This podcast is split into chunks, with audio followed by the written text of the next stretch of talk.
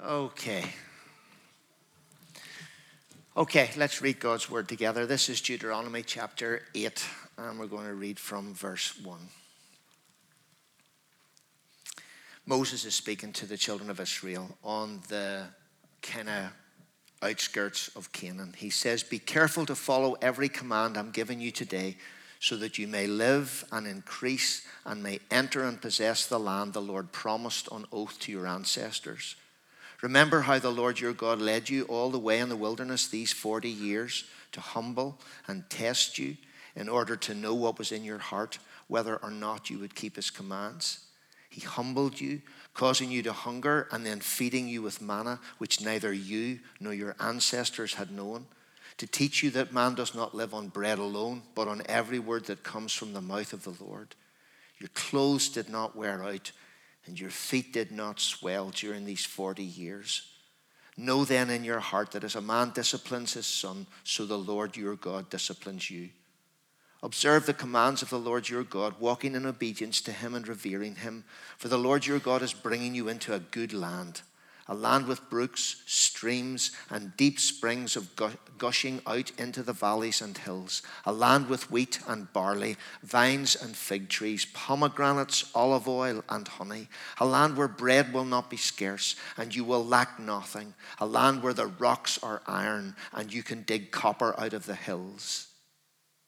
When you have eaten and are satisfied, praise the Lord your God for the good land he has given you.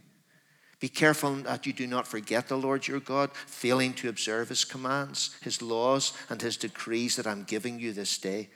Otherwise, when you eat and are satisfied, when you build fine houses and settle down, and when your herds and flocks grow large, and your silver and gold increase, and all you have is multiplied, then your heart will become proud, and you will forget the Lord your God who brought you out of Egypt, out of the land of slavery. He led you through the vast and dreadful wilderness, that thirsty and waterless land with its venomous snakes and scorpions. He brought you water out of hard rock. He gave you manna to eat in the wilderness, something your ancestors had never known, to humble and test you so that in the end it might go well with you. You may say to yourself, My power and the strength of my hands have produced this wealth for me. But remember the Lord your God for it is He who gives you the ability to produce wealth and so confirms His covenant which He swore to your ancestors as it is today. If you ever forget the Lord your God and follow other gods and worship and bow down to them, I testify against you today that you will surely be destroyed. Like the nations the Lord destroyed before you, so you will be destroyed for not obeying the Lord your God. And the Lord will bless his truth to all our hearts. For Christ's sake, we ask it. Amen. On the 21st of June 2015, that was the day of the first Giro d'Italia Gran Fondo in Northern Ireland. There were two rides available that day. One was a long ride, one was a shorter ride and I did the shorter ride. I started out with Andy Dara, who's sitting over there, okay? And I never saw him after the first kilometre. For the other 57 kilometres, I had to battle around on my own. But hey, the thing is this I finished and I got a medal. And when I came down to the finishing area, got off the bike, got the medal and so on. And, and uh, then I, I, I, bumped into the photographer from the Belfast Telegraph, who at that time was the photographer who also did photographs for the Newtownabbey Times. And he recognized me. Oh, John, he says, need to get a photograph. Would I go and get a reporter? I said, no, no, would I get a reporter? So he got a reporter and she interviewed me. And apparently I said this, according to the Belfast Telegraph. There's just something about being out in the fresh air, the pain, and then feeling really good again when you finish. It was just really class today. I made it. In spite of all the obstacles that I was afraid of and the distances involved, I made it. And today feels a bit like that here in Carnmoney. We made it. 12 years ago, we set our faces to follow what we understood to be the leading of the Lord, and now here we are. So many things we felt called to do have been done, and whilst there were mistakes and failures, more has happened than we had any right to hope for. And the thing is this, as Paul's already said, we were all involved in this, not just the elders, not just the staff, not just the organizations, but everybody, you and me, we were all on a journey together. That Sunday in that race, for 57 kilometers. I was on my own, but I actually wasn't on my own. I was beside literally hundreds of other riders I didn't know. And at the end, I was congratulating them, and they were, and I was being congratulated by people who a few hours before that had been complete strangers. And it's been like that for us these 12 years. There are people sitting here today weren't even Christians 12 years ago, who didn't go to church at all, who didn't know the Lord Jesus as their Savior. There are people here who once belonged to other churches, moved into our area, and joined the journey. And here we are today, and we know people now who were complete strangers to us when we started 12 years ago.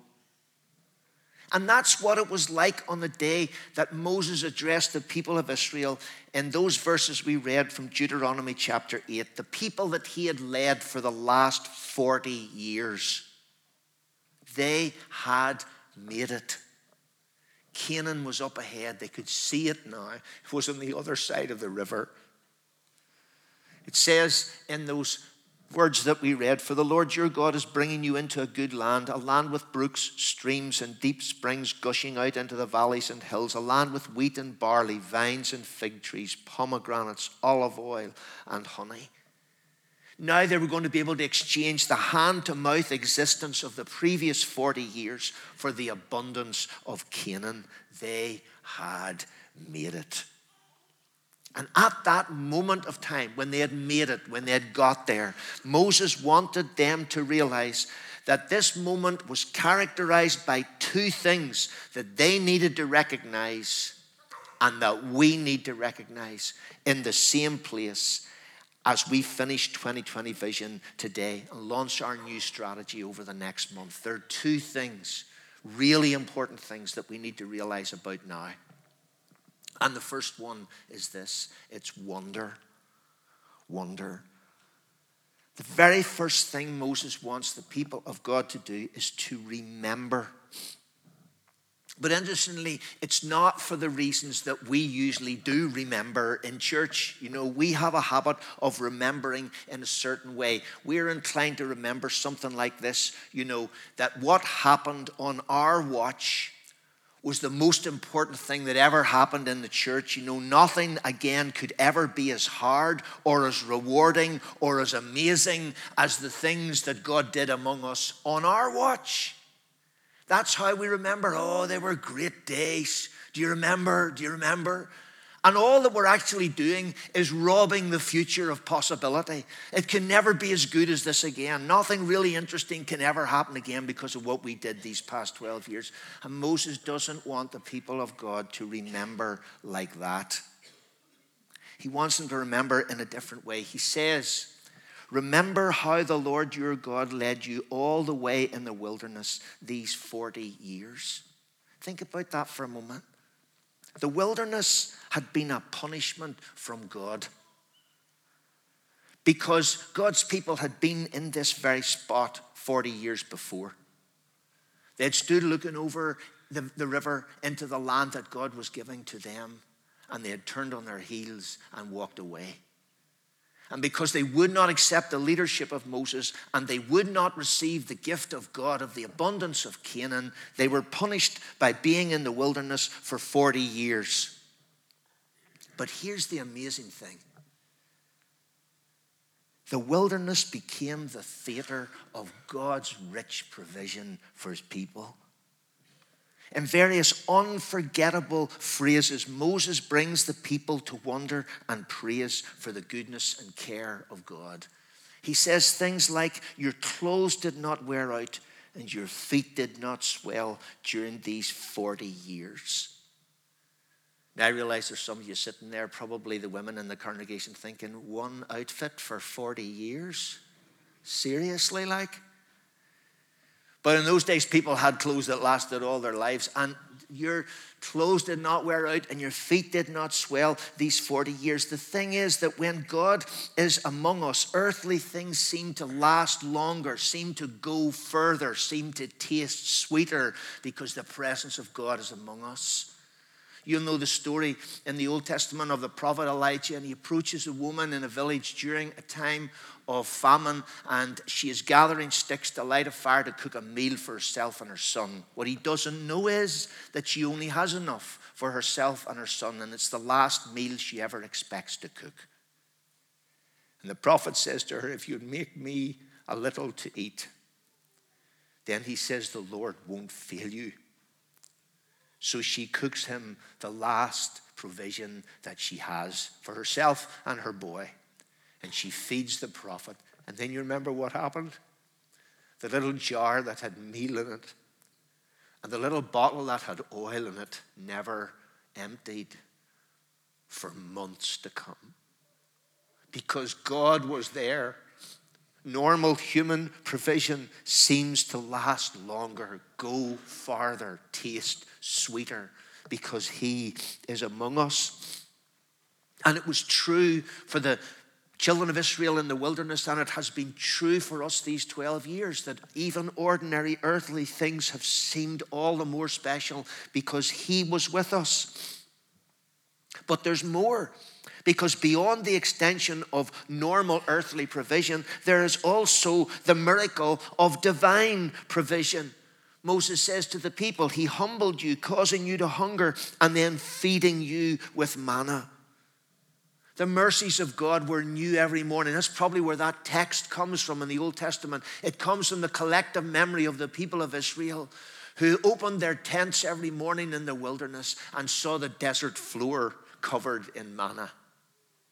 Every day they woke, the miraculous provision of God was there. All they had to do was gather it and share it together. God provided for their needs. When Christine and I were at university as undergraduates in Belfast, um, which was now long years ago, a long number of years ago, pretty much in the Middle Ages, really. And we were in university together. And in those days, you didn't travel up and down from Derry every day to go to university in Belfast. You actually stayed in Belfast. So we only went home about once every three weekends by the time we had no more clean clothes to wear and things like that.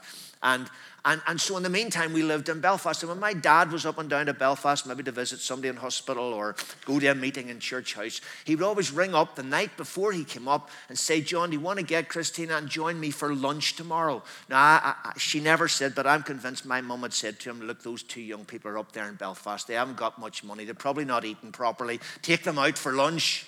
And so every time he was up in town, we would have gone out and eaten somewhere, usually in Botanic Avenue, and it was lovely. And it was kind of like my dad's provision for what he thought was his son who probably wasn't eating properly when he wasn't at home to have his mum's cooking. That's kind of what God did for his people in the wilderness. Every morning they opened the door of the tent. The desert floor was covered with the miraculous provision of God for the hunger of his people the miracles of God, the everyday goodness of God in the miracle of manna. And we've experienced it, not quite in that way. We sang these words a moment or two in worship. I love your voice. You have led me through the fire, and in darkest night, you are close like no other. I've known you as a father, I've known you as a friend, and I have lived in the goodness of God. All my life, you have been faithful. All my life, you have been so, so good. With every breath that I am able, I will sing of the goodness of God. Not just God's ability to make earthly provision go further than it should but God's miraculous provision over and above all that for the needs of his people. And when Moses summarizes the miracles of God on their journey, he says the same thing twice. He led you through the vast and dreadful wilderness, that thirsty and waterless land, with its venomous snakes and scorpions. He brought you water out of hard rock. He gave you manna to eat in the wilderness, something your ancestors had never known. God does new things. In the desert, he made a miracle for the provision, uh, uh, for the needs of his people, but he did something he'd never done before. They experienced something in their generations that previous generations hadn't seen, in spite of all God's goodness amongst the patriarchs and the ancestors who had gone before. They never had manna or water from the rock, only the people in the wilderness. God does new things. And over and over again, these past 12 years, we've had new experiences of God's power at work among us. Too many to mention, but I tried to think in my mind of what I could say. But I remember one Sunday morning, there was a young woman sitting over there. And at the end of the service, she came for prayer and she had a couple of things that she wanted prayer. She was quite upset. She said, John, I haven't slept for three weeks. I go home at night and I, I, I go to bed. She said, there, I have a sense of a presence in the room, stands at the foot of my bed. She said, I feel it as an evil and malevolent presence. And she said, I can't sleep. I'm scared out of my wits. She also mentioned something else that was fairly mundane compared to that. And so I prayed with her and I invited the Lord by His Holy Spirit so to inhabit this young woman's life that it would dispel the presence of whatever was evil in her room and give her peace and safety. And off she went. And I, didn't see her. she was in church over the next couple of weeks, but I never got to talk to her. There was other people grabbed me after service. It was about four weeks before I finally had a conversation with her, and I was dying to know what happened. And I said, How are you? And, and the first thing she said was the other more minor thing she asked for prayer was, oh, It's not really any better. I'm tell you the truth, I'm not really any better.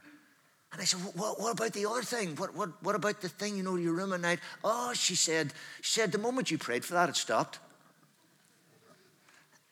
And I, I, can't, and, and there's a kind of a thing whereby sometimes when God does things among us, it, it becomes like kind of, you know, it's not a big deal anymore. Something amazing happened in this young woman's life, and she was more concerned about something far more minor that the Lord hadn't done for her when He had dealt with this evil, malevolent presence in her life. New experiences that God gave us of His power and of His presence. He did new things among, among us, men and women and young people. This is a moment of wonder. A moment of wonder at the goodness and faithfulness of God. For 40 years, your clothes never wore out and your feet never swole. And for 40 years, you opened the door of your tent and the miraculous provision of the Lord was all around you. A moment of wonder but also a moment of danger. Moses was aware, and he wants to make us aware that this is the most dangerous part of the journey. Not the obstacles on the way, but the moment when you make it. How come? How can that possibly be the most dangerous moment? Well, for one thing, can, it's dangerous because you can get ahead of yourself. Pride is the first great danger right now. At the end of that race, when I was interviewed by the Belfast Telegraph reporter, the very first thing she asked me was my age. I was 61 at the time. Oh, she said, oh, 61, that's really good. That's, and I kind of felt, yeah, it was really good. Actually, I feel quite impressed with myself at this point in time. And then later in the day, when I bought the Belfast Telegraph, obviously to read the story, I discovered that the same day, two brothers in their late 80s who had been riding for over 50 years completed the same course. Didn't feel so great then, quite frankly. Because whenever we finish, you know, we can get ahead of ourselves. We, we can think, who's like us, you know? And in the longest sentence in all the Hebrew scriptures, which Deuteronomy chapter 8, verses 12 to 17, several sentences in the NIV, but in the Hebrew original, it's one sentence.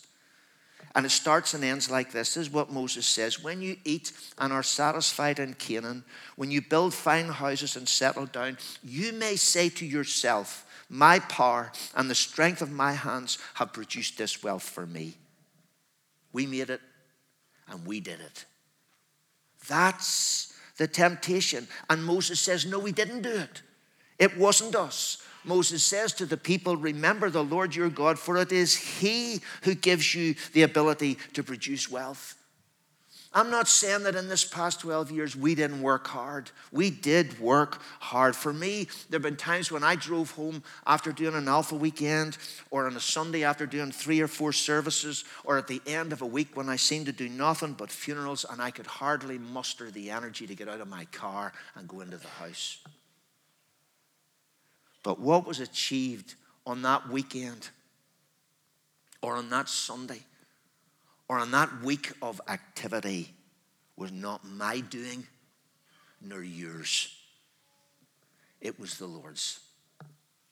When Paul talks about his ministry, he says this He is the one we proclaim, admonishing and teaching everyone with all wisdom, so that we may present everyone fully mature in Christ. To this end, I strenuously contend with all the energy Christ so powerfully works in me. Paul says, I didn't do it.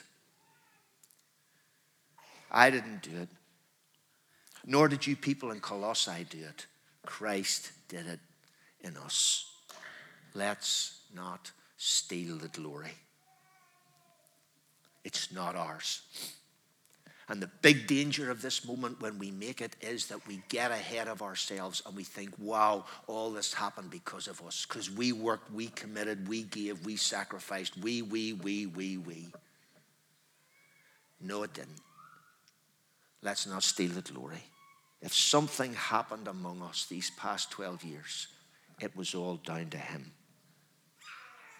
But here's the other danger you can settle down. Moses uses another of those unforgettable expressions to describe what comes next. He says, For the Lord your God is bringing you into a good land, a land where bread will not be scarce and you will lack nothing. Abundance of bread. I was in Marks and Spencer's on Friday grabbing a couple of things for our tea on Friday evening. I bumped into Maxine McDowell in the bread section. And she said, Isn't this the best thing in this shop? Because now when you come in through the door, what can you smell? Fresh bread baking. And I agree with her. I think there's nothing quite like the smell of fresh bread. And you come into the shop and there it is. And there's no lack of it. There's, I don't know how many different varieties.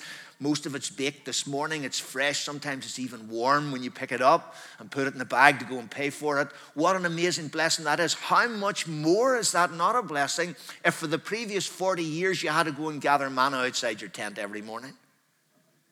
And one of the marks of what is amazing about what God is doing in the land where you're going to live is it's a land where bread will not be scarce. And this was a miracle this manna all these times in the wilderness, but it was also a test. Moses says that the daily manna routine was, quote, to teach you that man does not live on bread alone, but on every word that comes from the mouth of the Lord.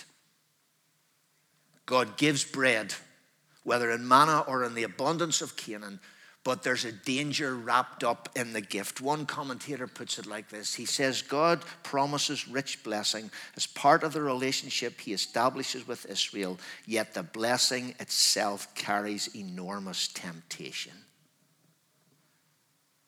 The wilderness experience had been an adventure of faith.